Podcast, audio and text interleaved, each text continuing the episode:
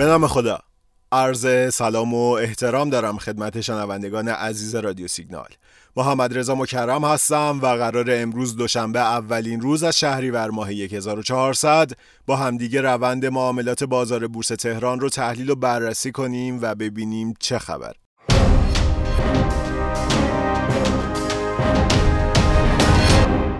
دیروز یک شنبه آخرین روز معاملاتی مرداد ماه در حالی که 60 درصد نمادهای بازار با افزایش قیمت همراه بودند تعداد نمادهای صفحه خرید در پایان بازار رکورد جدیدی رو ثبت کرد و حدود 30 درصد بازار صفحه خرید شد. نکته معاملات دیروز در واقع ادامه روند خروج پول حقیقی ها بود که تقریبا 185 میلیارد تومان نقدینگی حقیقی ها از بازار خارج شد. این در حالی بود که عموم نمادهای کوچیک مثبت بودند و شاخص هموز با یک ممیز 8 درصد رشد نسبت به شاخص کل با یک درصد رشد وضعیت خیلی بهتری داشت. خب با توجه به فشار فروشی که یک شنبه حقوقی ها در نمادهای بزرگ داشتن و همینطور قرار گرفتن شاخص کل در ناحیه مقاومتی برخی از تحلیلگرها احتمال اصلاح شاخص از این ناحیه رو بیشتر می‌دونن دیروز حقوقی ها تو نمادهای بزرگی مثل نوری، شطران، شپتیس و شستا فروشنده های قدرتمندتری بودند. فروش 238 میلیون برگه سهم توسط حقوقی نماد خودرو هم یکم ترسناک بود. در واقع این فروش قابل توجه حقوقی ها احتمال وقوع اصلاح رو در دید تحلیلگرها افزایش داده. اما این اصلاح به معنی ریزش های شدید گذشته نیست و موقتیه. نرخ دلار به عنوان مهمترین محرک بازار سرمایه هم روند سعودی رو داره. نرخ فروش دلار در صرافی ملی امروز 26826 تومان ثبت شده و قیمت دلار در بازار آزاد تا الان که نزدیک به ظهره در حدود 27400 تومان قرار داره. بعضی از کارشناسان دلیل نوسانات اخیر دلار رو ناآرامی های افغانستان و چشمانداز تاریک برجا می‌دونن. خب اگر این روند ادامه داشته باشه صنایع دلاری و اونایی که پتانسیل صادرات بالایی دارن با افزایش تقاضا مواجه میشن و در پی اون این تقاضا به کلیت بازار سرایت خواهد کرد چرا میگیم دلار مهمترین محرک بازار سرمایه است؟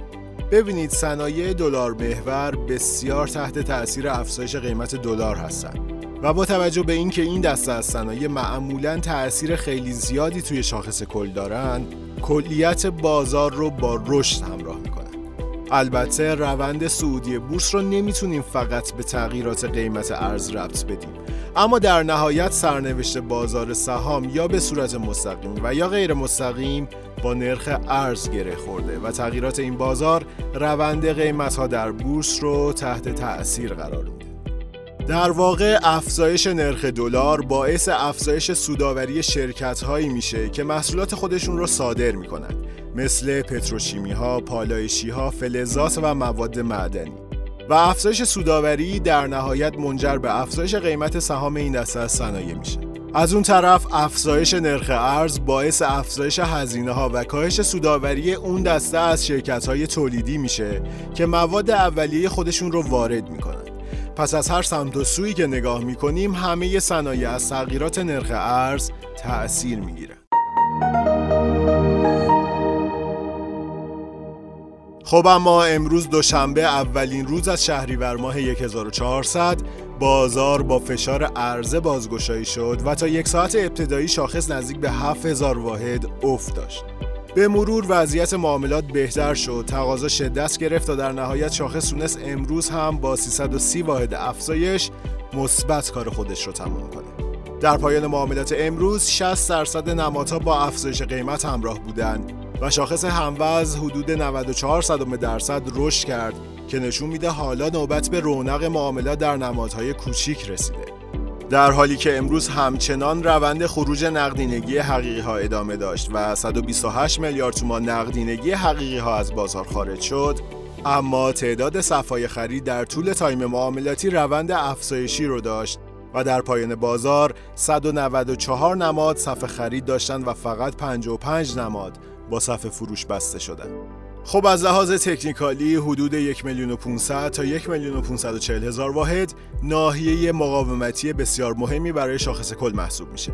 اگر قصد خرید دارین باید حسابی مواظب باشین چرا که در شرایط فعلی بورس سهم با سهم فرق می‌کنه. خیلی از نمادها الان روی مقاومت های خودشون قرار دارن و برای خرید ریسک بسیار بالایی دارن یا به عبارت دیگه اصلا خرید ندارن.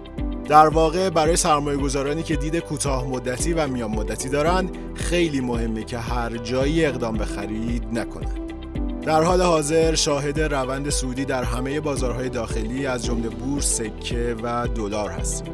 در مورد دلار حمایت کوتاه مدتش در محدوده 27 هزار تومان قرار داره و محدوده 28 هزار تومان حالا با 200 تومان بالا یا پایین مقاومت جدی برای نرخ دلار آزاد حساب میشه.